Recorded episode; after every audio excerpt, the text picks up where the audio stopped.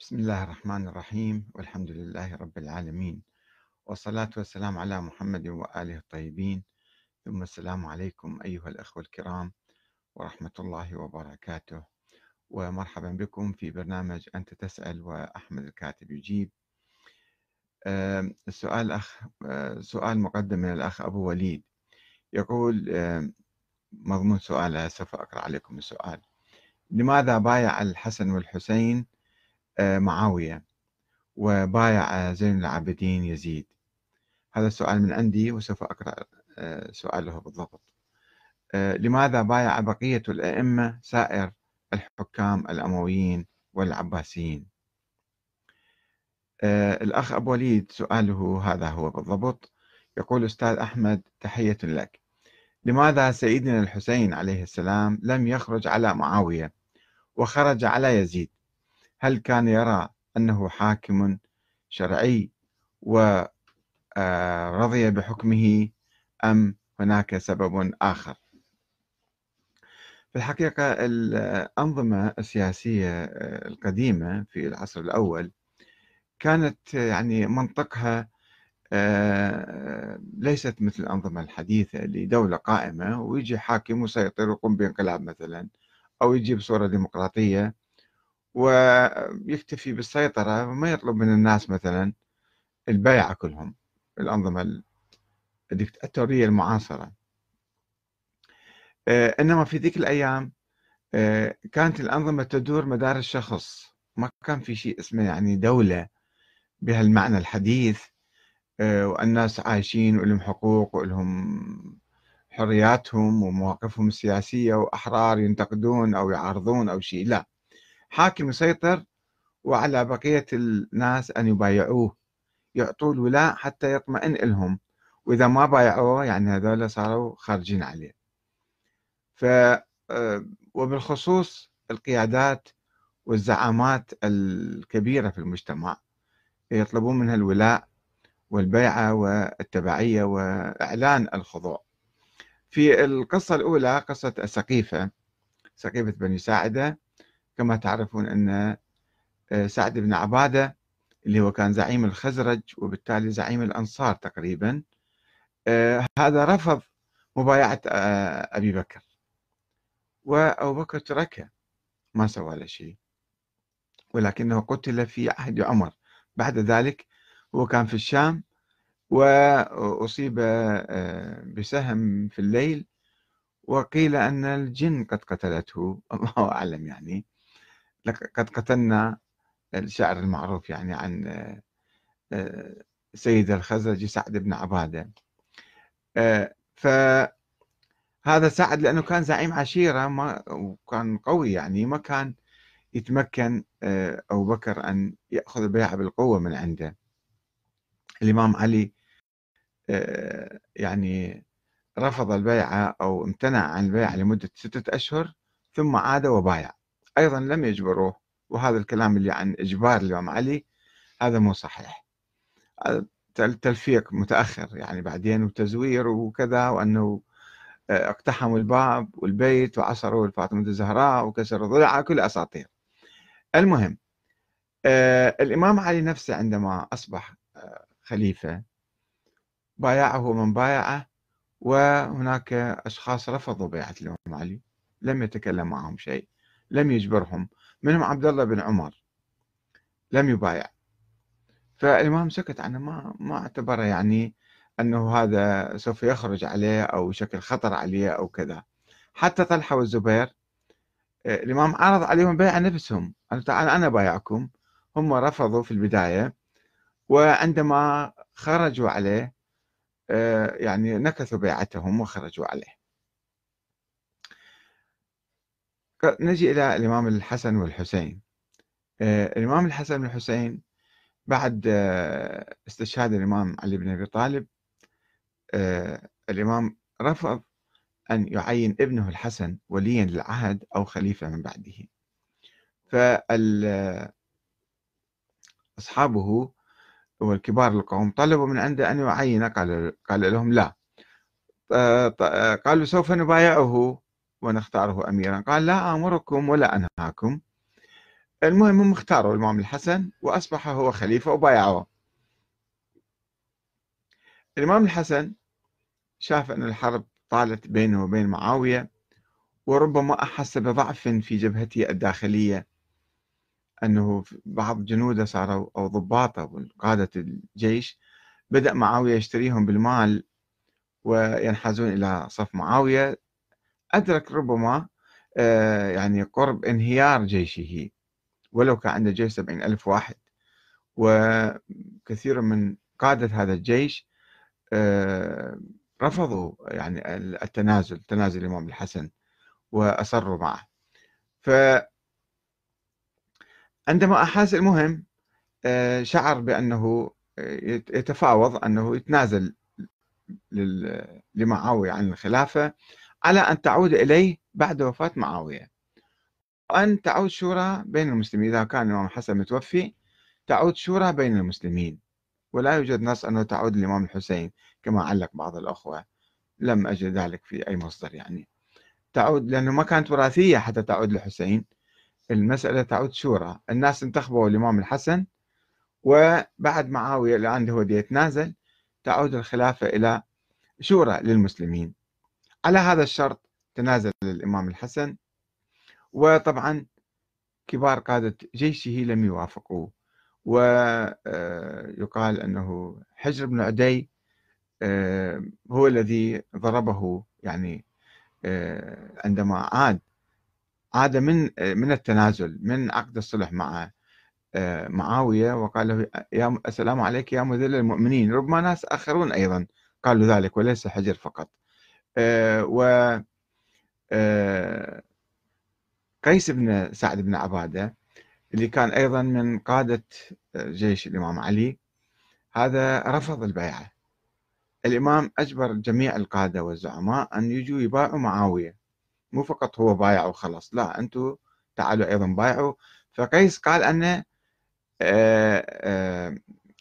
ما يكون بيني وبين معاوية إلا الرمح، أنا أقاتله. فالإمام وأقسم على ذلك، فالإمام جاب رمح الإمام الحسن ووضعه بينه وبين معاوية بالأرض، يعني وقال تعال بايع الآن، فبر بقسمك يعني. فبايع معاوية، يعني الإمام أمره أن يبايع، وكذلك الإمام الحسين طبيعي أن يبايع. أه بعدما توفي الإمام الحسن، أهل العراق شيعة الإمام الحسين في العراق طلبوا منه أن يقوم بثورة، أن يخرج على معاوية. فقال لهم لا، أنا الآن ملتزم بعهد، أعطيت البيعة يعني عهد، عهد بالخضوع لهذا النظام. طبعا معاوية لم يلتزم بأي شيء من شروط الصلح، وأعلنها من أول يوم. ذهب إلى الكوفة وقال أيها الكوفة، يا أهل الكوفة، لقد صالحت الحسن على شروط، وها هي تحت قدمي هاي الشروط. استهتار كامل يعني، وأنا أخذت السلطة بالقوة، أنا انتصرت عسكريا. وكذلك ذهب إلى المدينة وأعلن ذلك معاوية، لأنه أنا أنتم ما تحبون إمارتي وما تردوني وضدي، ولكن أنا رغم عنكم صرت إمام عليكم. آه الإمام الحسين ظل ملتزم، رغم أن معاوية مثلا من الشروط اللي وضعوها أنه ليس بالإمام علي، هو استمر في لعن الإمام علي وسبه على المنابر، فهذا كان خرق للشروط. ومع ذلك الإمام الحسين ظل ملتزم، لأنه من طرفه هو أنه ملتزم، أو لا يرى أنه هناك قدرة على الخروج. يعني صحيح أهل الكوفة استدعوه في أيام معاوية، ولكنه رفض البيع، رفض يعني الاستجابة لهم، وقال لهم خلينا نشوف معاوية لما نموت ونشوف شو يصير. معاوية مات، وعين ابنه يزيد خلافا أيضا للمبدأ الإسلامي العام وللفكر الإسلامي العام ولشروط الصلح، أنه ما يكون يعين ابنه يزيد هو من بعده. فهو عينه وحاول أن يأخذ البيعة من الناس في حياته ليزيد. الإمام الحسين لم يبايع لا في حياة معاوية ولا بعد ما مات، ويزيد أرسل الأوامر بأن يأخذوا البيعة من هؤلاء الأشخاص الكبار، يعني كبار القوم، حتى يطمئن على نظامه. إذا أعطى البيعة يعني خلص التزم هذا، يعني ما يصير كلام شكلين، أنا بايعت لظروف معينة، الآن أنا تعهدت بالسمع والطاعة، يعني بعد ما أقدر أعصيك ولا أخرج عليك. أه والإمام الحسين خرج، وتعرفون قصة كربلاء اللي صارت. أه بعد سنة أهل المدينة ثاروا على معاوية، ثاروا على يزيد بن معاوية، وقالوا هاي البيعة كانت قصرية وإجبرونا عليها وإحنا مو راضين بيها، فثاروا على مع... على يزيد، ووقعت وقعت الحرة التي قتل فيها عشرة آلاف إنسان فقط من غير الصحابة والتابعين وأبناء التابعين. آه... الإمام زين العابدين بعد كربلاء يبدو أنه بايع يزيد، بايع يعني هو لا يستطيع أن لا يبايع بعد ال... المذبحة اللي صارت في كربلاء، هو آه بايع.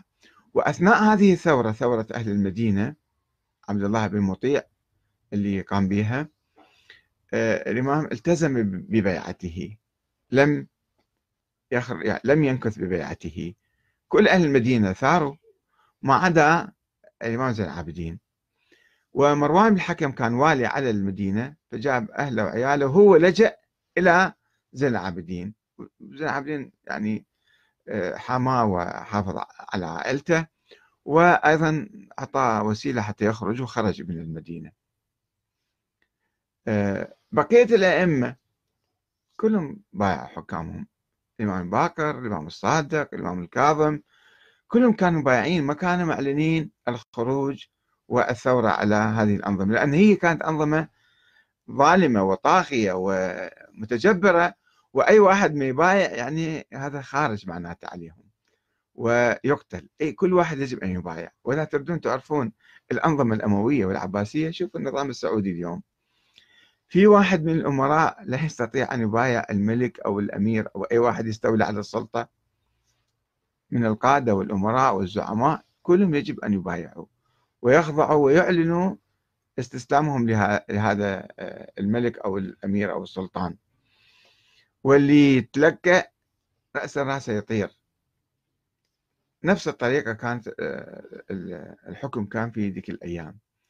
طيب ما عدا مثلا عندنا زيد بن علي بن الحسين اللي خرج على عبد الملك بن مروان أو على هشام بن عبد الملك، أنا لا أتذكر جيدا، فخرج لأنه سوى ثورة، يعني ربما حتى كان سابقا هو مبايع، ولكنه شاف الآن بإمكان بإمكانه أن يقوم بثورة، فخرج على النظام الأموي.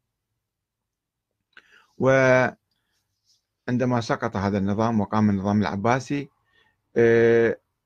محمد بن عبد الله ذي النفس الزكية رفض بيعة المنصور والعباسيين ولجأ، ما يقدر يقول أنا ما أبايع ويبقى بالبيت قاعد، إنما هو هرب واختفى، اختفى حتى يعد للثورة، وبعد فترة من السنين قام بالثورة، وثم فشل ثورته، وقام أخوه بثورة بالعراق في جنوب العراق، وأيضا قضي عليهم. المهم كان في بعضهم يعني اللي يبايع يبايع علنا، واللي ما يبايع ما يتمكن يعني يجلس آمنا في بيته، إما أن يهرب أو يتخفى أو يقتل، ما في حل آخر. أه الأئمة مثلا الإمام باقر الصادق، الإمام باقر معروف ما كان يعني يدعو للسيف ولا شاهر السيف ولا يعد للثورة، وكذلك الإمام الصادق بايع المنصور أيضا، وكل الخلفاء كانوا يأخذون بيعة من زعماء القوم كلهم، من زعماء المجتمعات الإسلامية. الإمام الرضا بس كان في مثلا نوع من المعارضة الصامتة أو السلبية في التعامل، يعني ما يتعاونون معاهم، يأمرون شيعتهم بمقاطعة الأنظمة. هذا صحيح أيضا، هناك أحاديث عن الإمام الصادق ربما عن الكاظم أنه ممنوع واحد يتعامل مع ذولا العباسيين حتى يبري لهم قلم أو يقط لهم أداوة يعني مال الحبر. الإمام الرضا كان عنده موقف جديد، الإمام الرضا حدثت في أيامه ثورة ابن طباطبا في الكوفة، وكانت يعني عمت معظم العالم الإسلامي ذيك الأيام، ولكنها أيضا فشلت بعد سنة سنتين.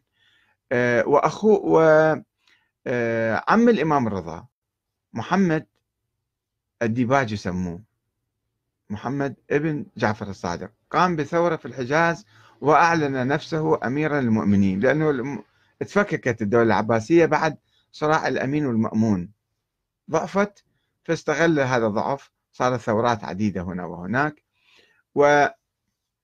والمأمون شاف نفسه ضعيف، والجو العام وأيد العلويين ويردون يجيبون العلويين في الحكم، فاستدعى الإمام الرضا قال له تعال أنت صير خليفة، طبعا تكتيك أو مسرحية، تعال أنت صير حاكم. هو قتل أخوه من أجل السلطة، يجي يعطيها إلى مثلا آه الإمام الرضا، قال له تعال أنت أنت الخليفة الشرعي، لازم تصير خليفة. فالإمام رفض، عرف اللعبة يعني، قال له ما يصير، لو صير خليفة أنت حاكم أو صير ولي عهدي بعدين. قال له هسه خلينا نشوف، ولي عهد مو مشكلة. فصار ولي عهد، قبل بولاية العهد بشروط، طبعا بشروط جدا مهمة ورائعة، وأرجو يعني تحدثنا يمكن عنها سابقا ويمكن نتحدث عنها في المستقبل، أنه أنا ما أسوي أي شيء، ما أتحمل أي مسؤولية، ما كذا، وشروط مهمة جدا. آه الإمام الرضا أصبح تقريبا هو يعني في تحالف بينه وبين العباسيين، بين المأمون، وبقى هذا التحالف مستمر في ذريته. مثلا لما توفى الإمام الرضا، المأمون جاب الجواد ابنه صغير شاب، زوجه بنته أيضا، وحط تقريبا نوع من مثل العلم في الدولة، يعني مثل إمام أو هيك، يعني رمز إلى الدولة العباسية. وبعد بعد الجواد، رغم انقلاب المتوكل على أسلافه، بس أيضا ظل محتفظ بهذا التحالف العلوي الموسوي، يعني الحسين الموسوي مع النظام العباسي. فالمتوكل جاب الإمام الهادي، استدعاه استدعاه يعني ما يمكن نقول بالقوة جابه، لا، هو أيضا يعني الإمام الهادي أيضا ذهب، وكان بإمكانه يختفي أو كان يقتله أو شيء، مو إجبار إجبار يعني، بس كنظام راح هو بقى، يعني هو بالتالي بقى أيضا رمز لهذا النظام ومتحالف معه.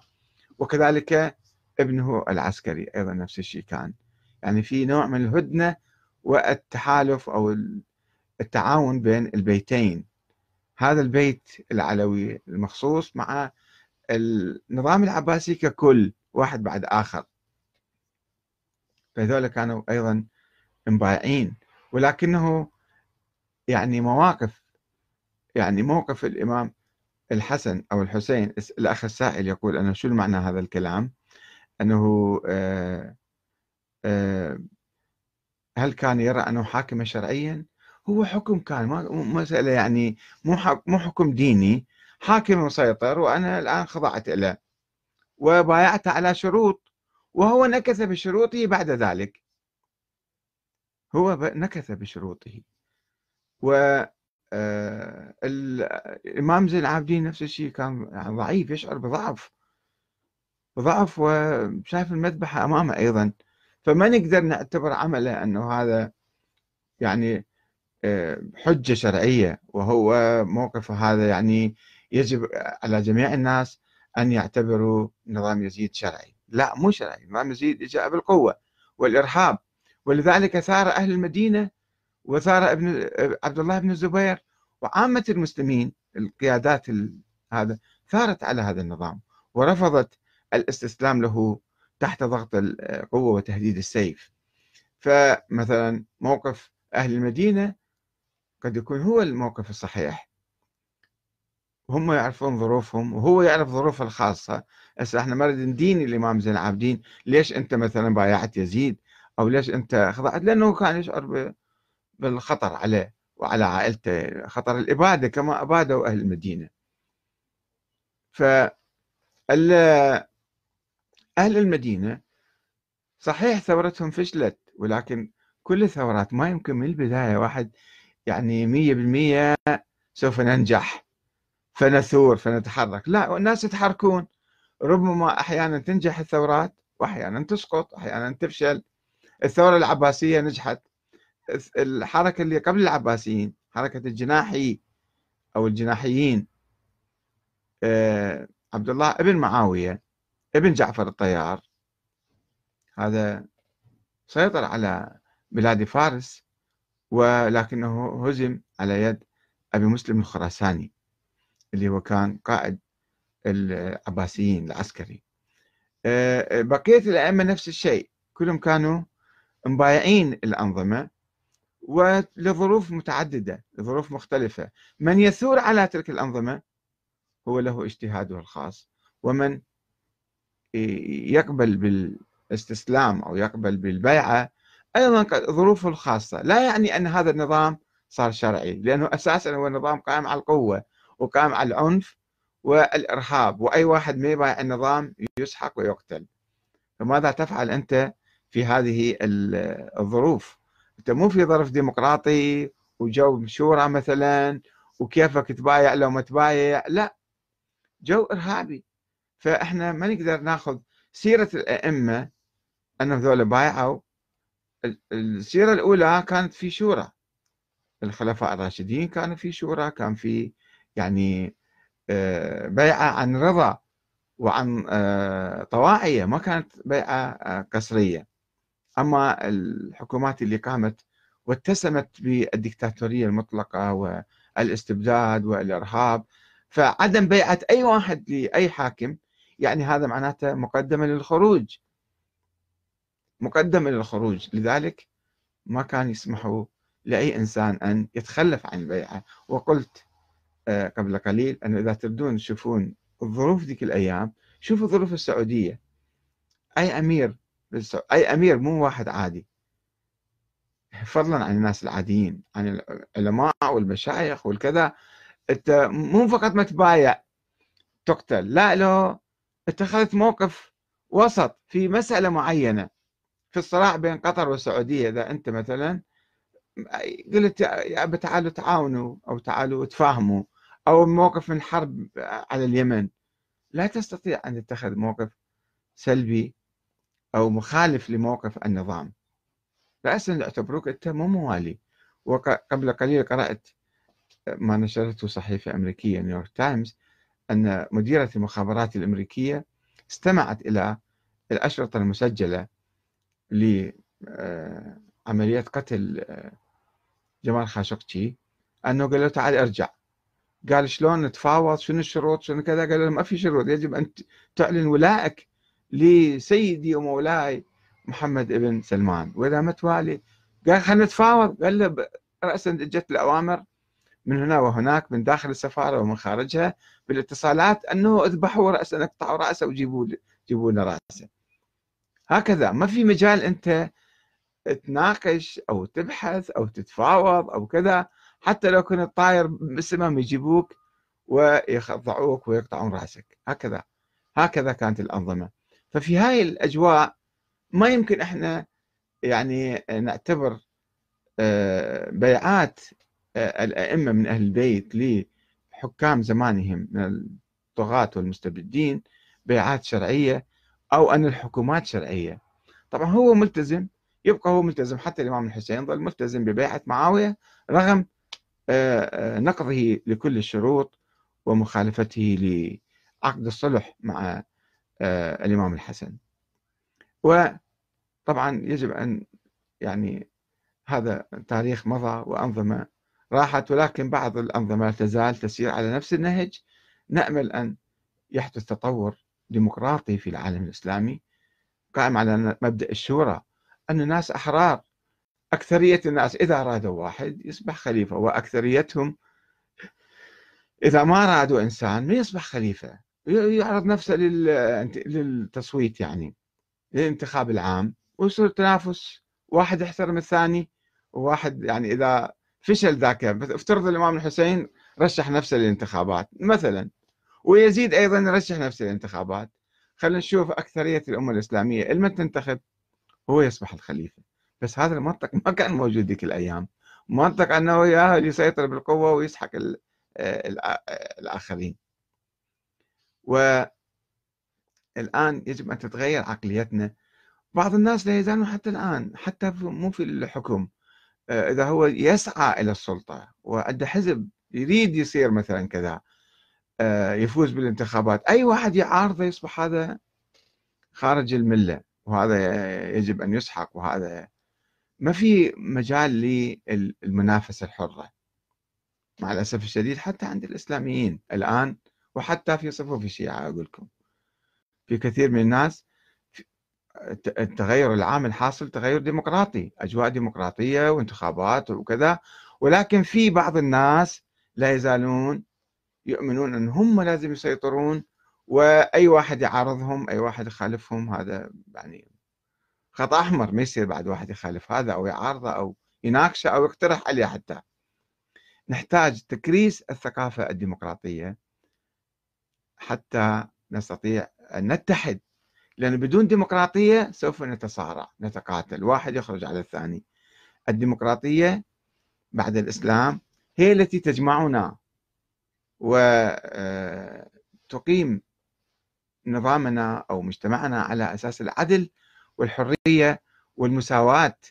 ماكو واحد له حق هو يصير مثلا حاكم وبقية الناس ما لهم حق، لا، التساوي والمساواة أمام الدستور، كل الناس متساويين في الوصول إلى السلطة وتبوأ أي نظام يردون، وكل الناس أحرار في القبول بهذا الحاكم أو أو أو رفضه أو العمل على تغييره في الدورة القادمة بصورة سلمية. يعني المسألة مفتوحة، المسألة مفتوحة، ما لازم احنا نغلقها ونربطها بشخص واحد. الآن الناس يخضعون للنظام العام، يخضعون للنظام العام ويسلمون له، الحاكم يروح ويجي مو مشكلة، الحاكم شيء جزئي يعني صار. سابقا الحاكم كان هو كل شيء، هو محور السلطة وهو الأول والأخير فيها، فمن يواليه ويبايعه يعني بقى مسلم بالنظام، واللي يخرج عليه أو ما يبايع يعني خرج على النظام مقدما للخروج، ولذلك كانوا يقتلون كل المعارضين. والسلام عليكم ورحمة الله وبركاته.